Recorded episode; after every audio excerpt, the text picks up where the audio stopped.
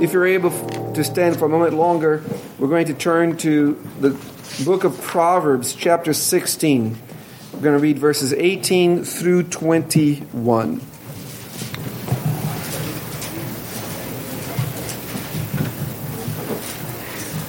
So Proverbs, verse uh, chapter 16, starting at verse 18. This is the word of our Lord. Pride goes before destruction, and a haughty spirit before a fall.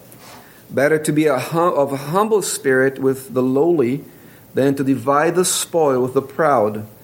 He who heeds the word wisely will find good, and whoever trusts in the Lord, happy is he. The wise man, the wise in heart, will be called prudent, and sweetness of the lips increases learning. This is the word of our Lord. Let us pray together. Father in heaven, we pray that you empower your servant as he opens up your word to us. Open our eyes and hearts to receive it. We pray in Jesus' name. Amen. Please be seated. It gives me great joy to welcome Pastor Doug Leaman to our pulpit today.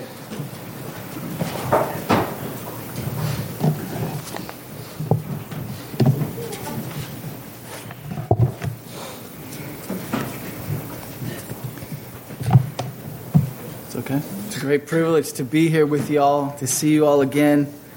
Um, it's always it's always a great honor. Want to make sure that we thank you for your continual um, help, support, prayers with us in Brazil.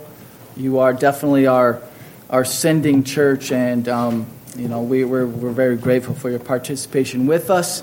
Invite you still to come. There's a Team Timothy coming up this year. Uh, well, next year, actually, beginning next year, I believe in January. So if anyone's interested, um, we would love to have you down there to to help us out and, and see what's going on as well.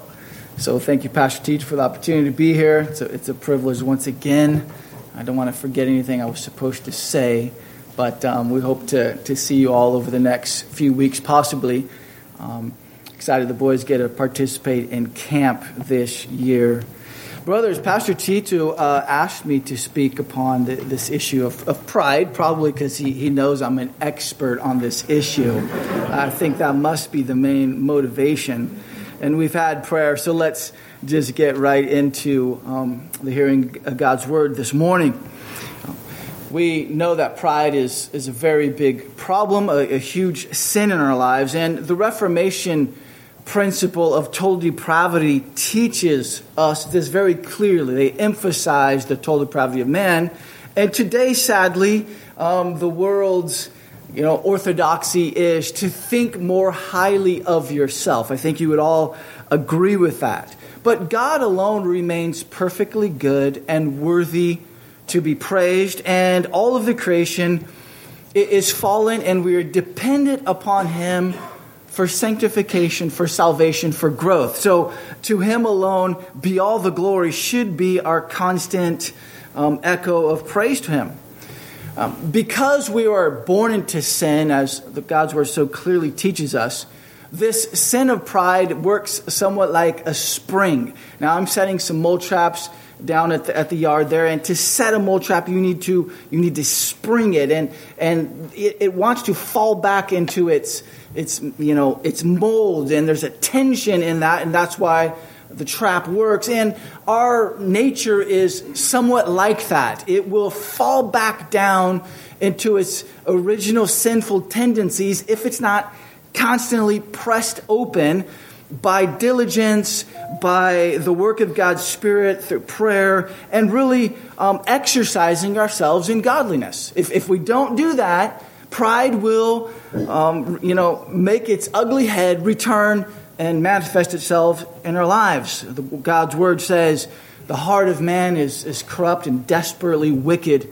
Who can know it? And so that's the actual position of mankind, though they don't want to hear that. Apostle Paul teaches this very clearly, echoing some of these verses that, that speak about the total depravity of man. He has a great war within himself, he says in, in Romans chapter 7.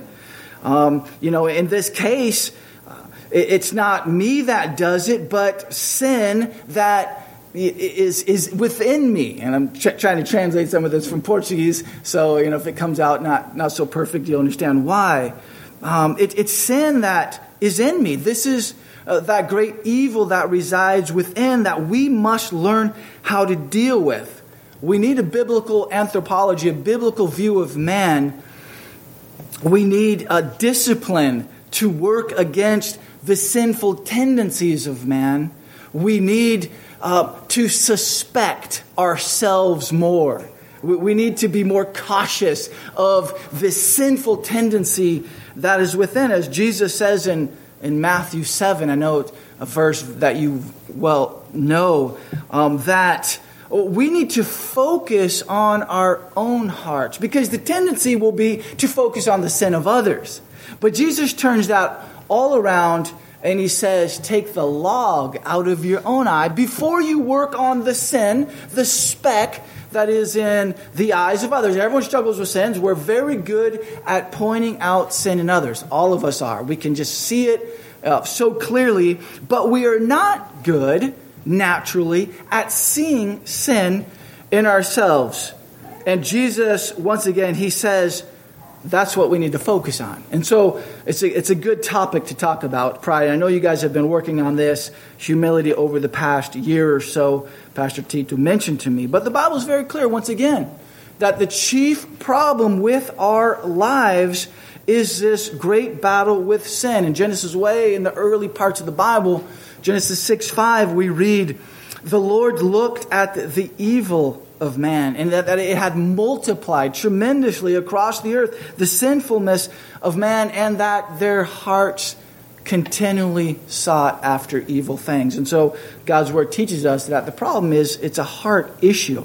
Now, so we've summed up quickly, you know, the reformed view of man and our problem and total depravity. Now, wouldn't it be interesting if we could seek and understand and know what of all the aspects of sin is the chief sin? Maybe the, the main motor of sin. What is the sin that is the catalyst to a whole bunch of other sins? Now, there's been different views on that. Since sin is our great battle, we must become experts at understanding sin, knowing sin, especially in our own lives, so that we can deal with it. Because if we're ignorant about our sinful human nature, we're going to have a hard time battling it. We won't even realize it's a very big problem. And when you multiply that by millions of people in a society and a culture, you will see the demolition of that, of that people and of that kind because sin will end up destroying them. So we must know sin and how to deal with it. When I played basketball way back in the day, um, we would watch films of the, oppo- of the opponents and because we wanted to see their weak points, we wanted to know where to focus our energies and efforts as we played against them. And in the same sense, we should know the main enemy of our soul and focus then in that area. There was a theologian named uh, who said that the main sin is uh, unbelief. He thought, he thought that's what God's word teach us. He said that the fall of, of man, Adam and Eve, uh, became upon them because of disobedient unbelief. And there is some scriptures that teach that. Um, the serpent uh, tricked, deceived Eve, and therefore she fell in unbelief, says 2 Corinthians 11 3. And so for him, the first sin is not pride, but it's um, it, it's unbelief. That was his view, and it's definitely a, a contender of the great, the great, um, you know, uh, uh, you know, foundational sins. But Augustine and Ambrose, uh, two other great historical theologians, they uh, said that pride was the chief sin. Sin is above all else arrogance they said, pride in the soul. And that was the fundamental problem of Adam.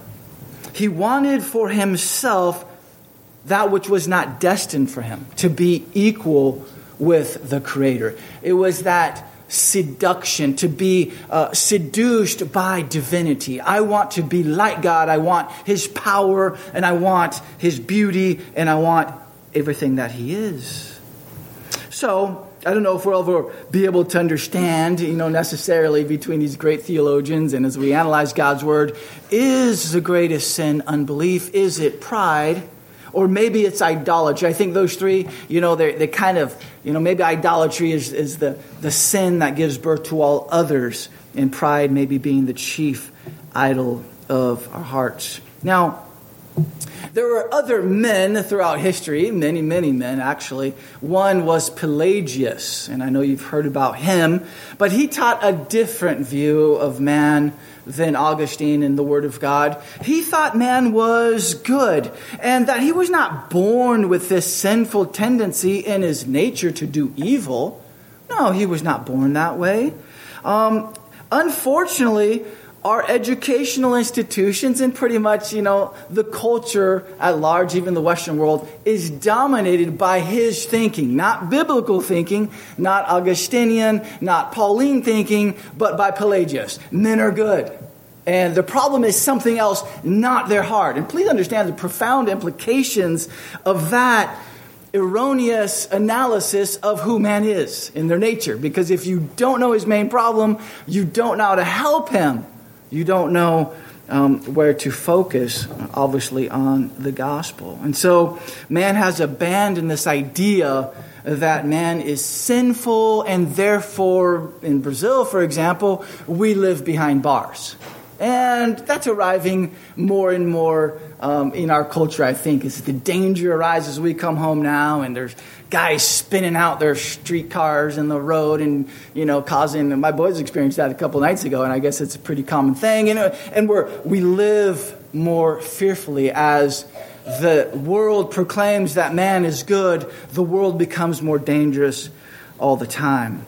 So let's look at, with that very large introduction, let's look at a couple passages um, that teaches about pride and what we can learn from it, how to battle this great sin. So one of the first chapters I would like to look at is Ezekiel chapter 28. Um, if you don't, if you just want to listen, you could do that as well. I'm not going to read the whole chapter. It's a very interesting, certainly a somewhat complex chapter, but I think there's something very important for us to see about pride in this text. Um, the king of Tyre is here being spoken about, and his, his idolatrous relationship with himself. Now, in Brazil, we, we have a really nice word, and I don't know what that word is in English. It's called egolatria. Egolatria, you know? Uh, maybe egolatria, I'm, I'm not sure, but self worship is basically the idea here. It's, it's a kind of idolatry and it's self worship. And he was involved with this. And you can see that in Ezekiel chapter 28. I'll just read a few verses so you can see the criticism of the prophet against the king of Tyre. The word of the Lord came to me, saying, Son of man, say to the prince of Tyre, Thus says the Lord God, because your heart is lifted up and you say, I am a God. I sit in the seat of gods in the midst of the seas, yet you are a man and not a God, though you set your heart as the heart of a God. So here's the king of Tyre, and the prophet's interesting here. It seems like we don't know the exact person who he's referring to at times in this text. He's certainly referring to the king, the physical king of that time, but he's reflecting uh, certainly upon, it seems, Satan as well as possibly Adam in his fall and obviously Satan's fall. And you'll see that, and maybe you can try to figure out who is this prophet talking about. Is more about Satan in this or, or Adam, the first human sinner, that the king of Tyre is following the example of, of these two great figures. Behold, you are wiser than Daniel. Using uh, sarcasm here, right? There is no secret that can be hidden from you. With you, your wisdom and your understanding, you have gained riches for yourself and gathered gold and silver into your treasuries. By your great wisdom and trade, you have increased your riches, and your heart is lifted up because of your riches. Therefore, the Lord says this to you Because you have set your heart as the heart of a God, behold, therefore I will bring strangers against you, the most terrible of the nations, and they shall draw their swords against the beauty of your wisdom and defile your splendor. And so there's this judgment that comes upon the land because of the pride of the king, the leader of the people. Continuing on uh, in verse 11, it says this Moreover, the word of the Lord came to me, saying, Son of man, take up a lamentation for the king of Tyre, and say to him, Thus says the Lord God. Now, see if he's referring to Satan here or, or Adam. You were the seal of perfection, full of wisdom and perfect in beauty. You were in Eden, the garden of God. Every precious stone was your covering the sardius, topaz, and diamond, beryl, onyx, and jasper, sapphire, turquoise, and emerald with gold. The workmanship of your timbrels and pipes was prepared for you on the day you were created. You were the anointed cherub who covers.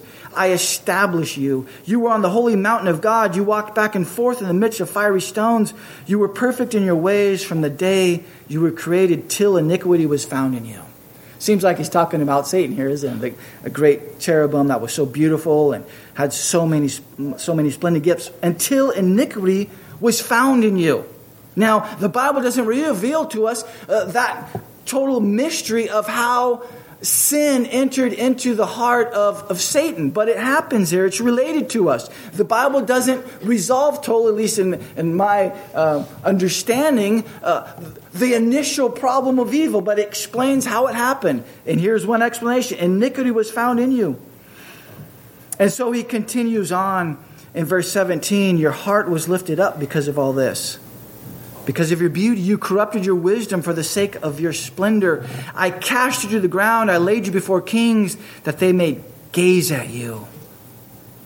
And so judgment comes upon Satan, yes, upon Adam, upon the human race, and upon the king of Tyre because of pride. But please see what pride does. It, it makes us center the whole world around ourselves. And that's maybe the um, you know, the, the sum of a proud heart. Uh, we see everything through the lens of ourselves first, and everything is out there to serve us uh, for our glory, for our use, instead of the glory of God and service towards others. And so the Bible warns us in many places against pride. In Deuteronomy, remember, um, the Israelites. You know, one of the, the warnings to them was, you know, after you have eaten and you are full, after you have built beautiful homes for yourself in the land, and you've lived in them after you have had great you know um, cattle and, and fruit and produce and you are abundantly blessed by the lord that your heart would become proud and you would forget the Lord your God who saved you, who took you out of the land of Egypt. You were nothing, you were slaves. And so the great tendency of the human heart is to forget our Savior and our God and to rely on our own resources. And I think uh, American culture, you know, is one of the things that um, as, as we have been so blessed, and we talked about that this morning in Sunday school. Pastor mentioned it. And, you know, I love to go garage sailing here because it's just like I can get new clothes for 50 cents, brand new, a dollar, brand new shoes. I mean, shoes have been worn twice, cleats. I need all cleats for all seven of my boys, you know. And, and there's just an amazing, uh, so much abundance uh, of everything. And I, I took pictures and showed it to the guys in Brazil. They're like, "Yeah, hey man, do, do a do a shop for us as well. You know, do a fed do a fed for us. You know." Um, but the problem here is in our hearts. We think, as Americans, possibly, and as blessed nations, it was my strength and the might of my arms that gave me these riches. And so Christians often have a second and third generation of abundance, and they it's easy for them to forget God. And that's the constant warning of Proverbs. We read out this morning, Pastor read. Um, pride comes before destruction. Pride comes before destruction, and a, a high and lofty spirit before a fall. Proverbs 16, 18. Proverbs 21, 4. Uh, this high, um, proud heart is the lamp of wickedness. It's what guides humanity, and they are sin. The pride of man is what will make him fall. But a humble spirit is what exalts. And so, as God's people, we want to seek to destroy pride in our lives because pride breeds fightings and wars, and our families are destroyed by it, and our churches and our nation. It's certainly one of the things that God hates. He says that in His Word. Six things I hate, and pride is one of them. So we've seen then the idolatry that is involved with pride. I just want to go to one more passage that is really nailed down in our consciences about pride and idolatry. I think Hosea, and once again, if you want to just listen, you feel free. Hosea chapter 2. Uh, study this passage more to, to understand how pride works in the human heart and how I believe God deals with pride in our hearts, in our lives, because He loves us. And so be ready for this. If you have pride, um, God is willing to go to war on behalf of the sanctification of your soul. And He does this to, to God's people, to His own people, Israel, um, in, in this lesson that He gives to them about Hosea and Gomer. And so Hosea was to wed this prostitute, this very sinful person. Let me see where I'll start here. Um, Hosea chapter 2. Let's.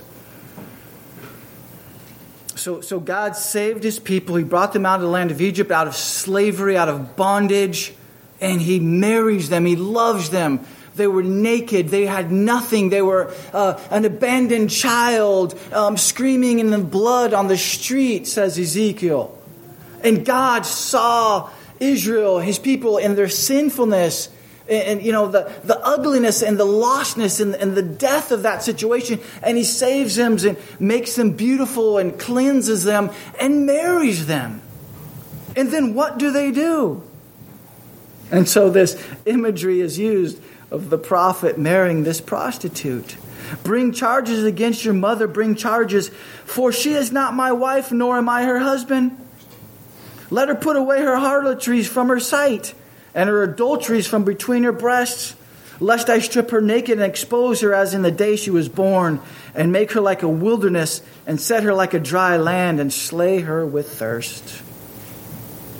So God raises up this complaint against his bride, who has prostituted herself, who has gone after many other lovers and forgotten God. I'm going to skip to verse um, 6. No, I, I want to read verse 5. For their mother has played the harlot. She who conceived them has behaved shamefully. For she said, and look how she thinks, I will go after my lovers, who give me bread and my water, my wool and my linen, my oil and my drink. So my lovers, they provide for me. I trust in them. I believe in them. I believe, I have faith that they bring to me abundance, life, bread, riches, life, shalom, peace. I get prosperity from them and I love them, therefore. Um, they give me my bread and my water. Now, these are the basic things of life in those times, right? My bread and my water, my wool and my linen, my oil and my drink, my light, my energy, resource, everything. Therefore, behold, I. Now, here's the Lord speaking. She goes after her lovers because she believes in them. And God says this Therefore, behold, I will hedge, hedge up your way with thorns and wall her in. What is God doing here? I'm going to make her way hard so that she cannot find her paths. She will chase her lovers, but not get them, not overtake them. Yes, she will seek them, but not find them. Then she will say, I will go and return to my first husband. For then it was better for me than now. So God is interested in breaking our false loves, the things we trust in. And the reason we trust in them, and what's the connection with pride here? Why is it that we trust in those things? Well, the text says, they give me my bread. It's really, in the end, all about self, isn't it? Why does she love those false loves? Because they, she expects and believes that they will bring her life, good things. It's all about me. Ego worship, ego latria, self worship. And that's, you know, why pride and is in connection with idolatry. Pride is possibly the chief idol. Because we worship and love other things because we trust that they will bring us life. And this is very practical. This goes into every area of life. I've talked a lot about my past with basketball, believing that sports would bring me comfort and fame and you know applause from people and, and so this is a very practical issue that really it, it motivates people you know to to be very studious because through grades I will find life. And, and, and so we can do that. You know, maybe it's through cars I can find esteem and worth because people will respect and honor me. So we have all sorts of ways to seek these things, and she sought them. I believed in them. I thought all these things would really help me in life, and so I love them.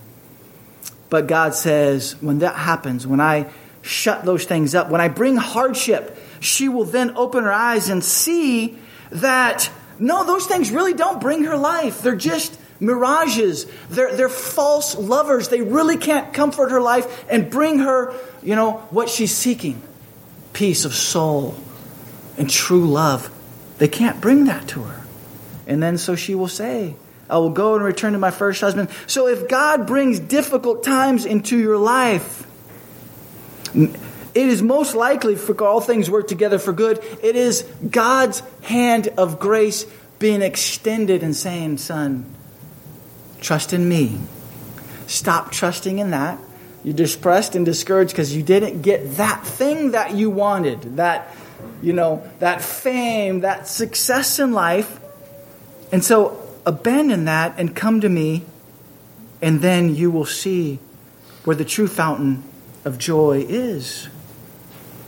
And then he goes on to say it's important to read verse 8 For she did not know this, this adulterous wife who was going after other lovers. She did not know that I, God, gave her grain, new wine, and oil, and multiplied her silver and gold, which they prepared for Baal. I was the one who was giving that, and she was giving the credit to her false lovers.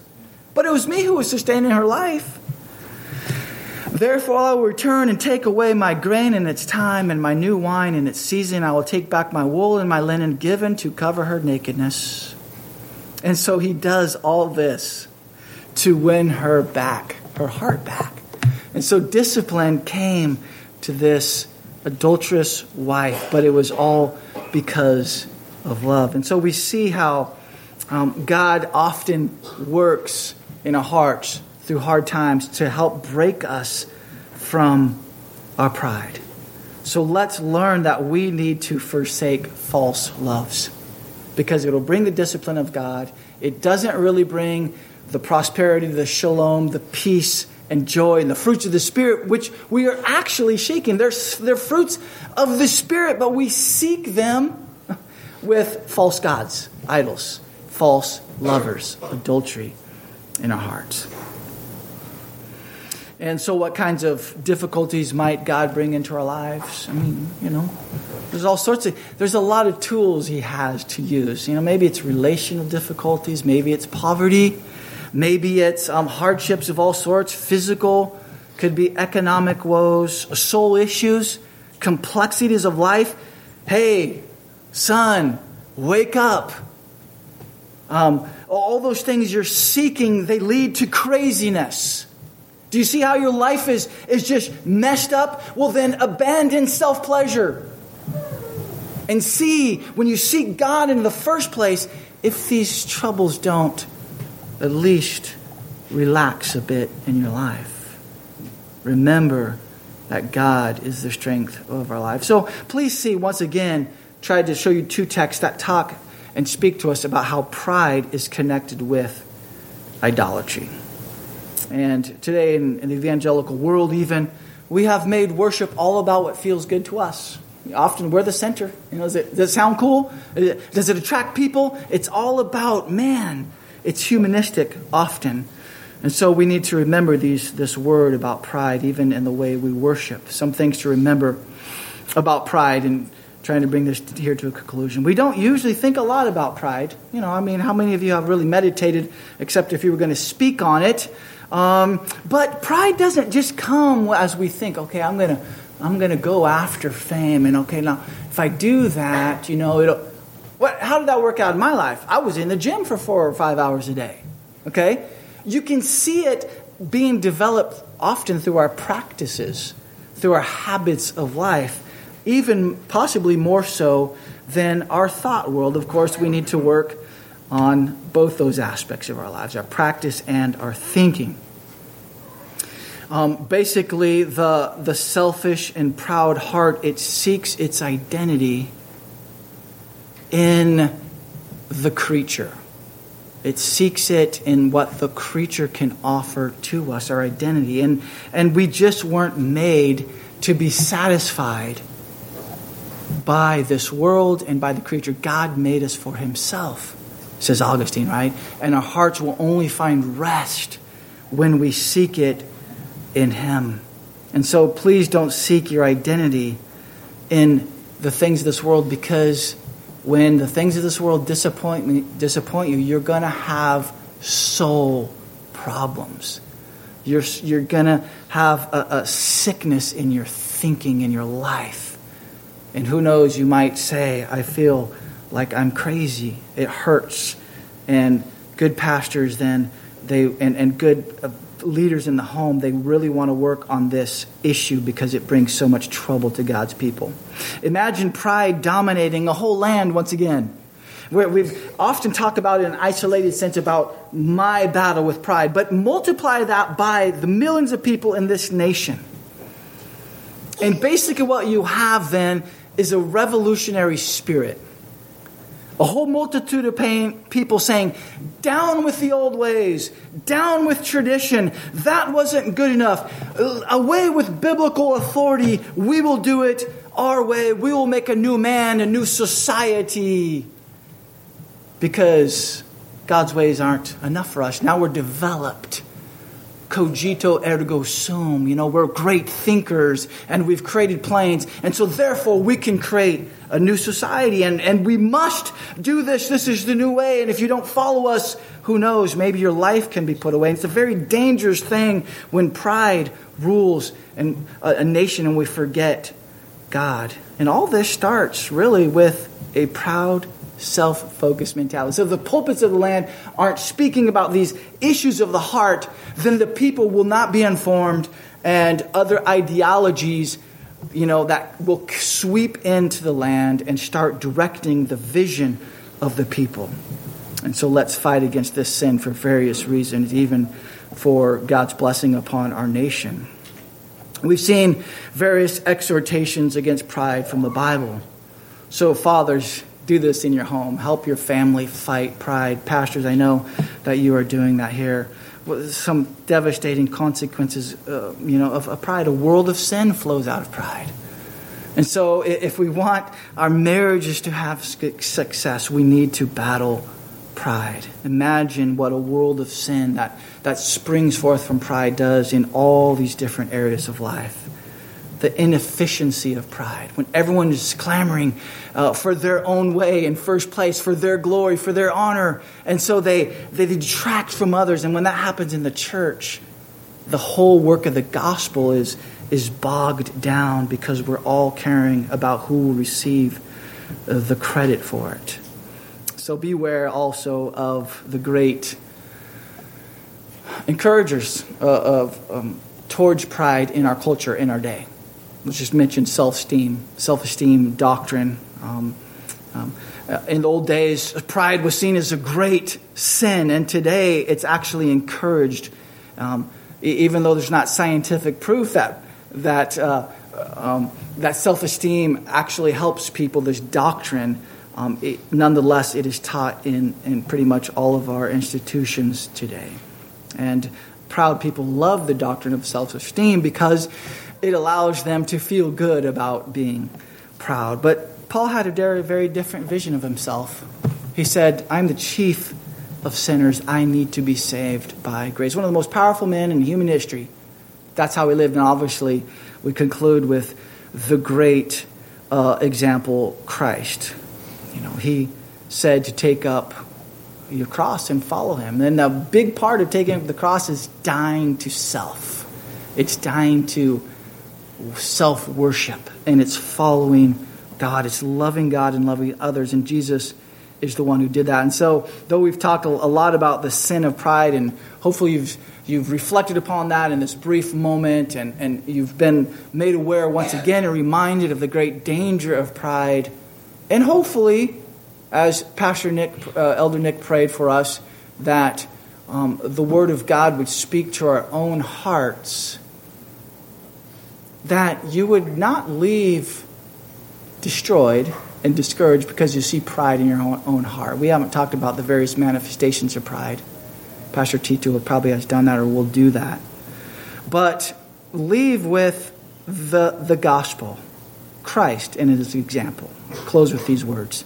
Tendo en vos, whoa, um, excuse me.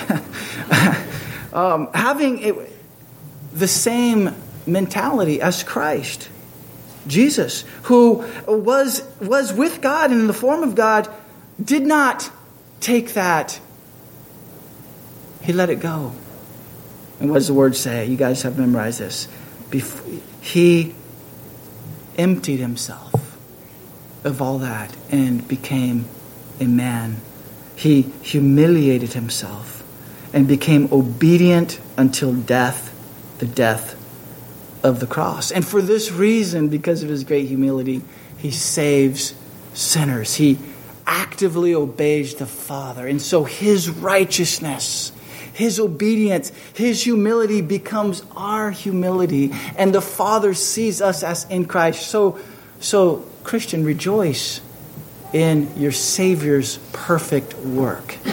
Don't be destroyed because of the sin in your life but rejoice in Christ and be encouraged and strengthened to do battle today and tomorrow in your marriage and in your families and your society for the glory of God. Amen. Let's pray. Father in heaven, we praise you for your word that teaches us about the greatest of dangers. You warn us in so many ways. The passage in Hosea we saw today, and the passage of Ezekiel that talks about the, the, the, the sin, the idolatry of pride, of worshiping ourselves. Oh Lord, continually we pray that we could put it off, we could fight it, we could take it off, and we could put on Christ likeness, humility in our relationships, in our thinking, in our words. And forgive us where we failed us, and we thank you for the righteousness of Christ, his blessed work on our behalf. And we praise you that you see us in Christ, and for that reason, Lord, we want to get up today and tomorrow and serve you and follow you and give our lives as a living sacrifice to the one who has given all for us. We praise you and thank you. In Jesus' name, amen.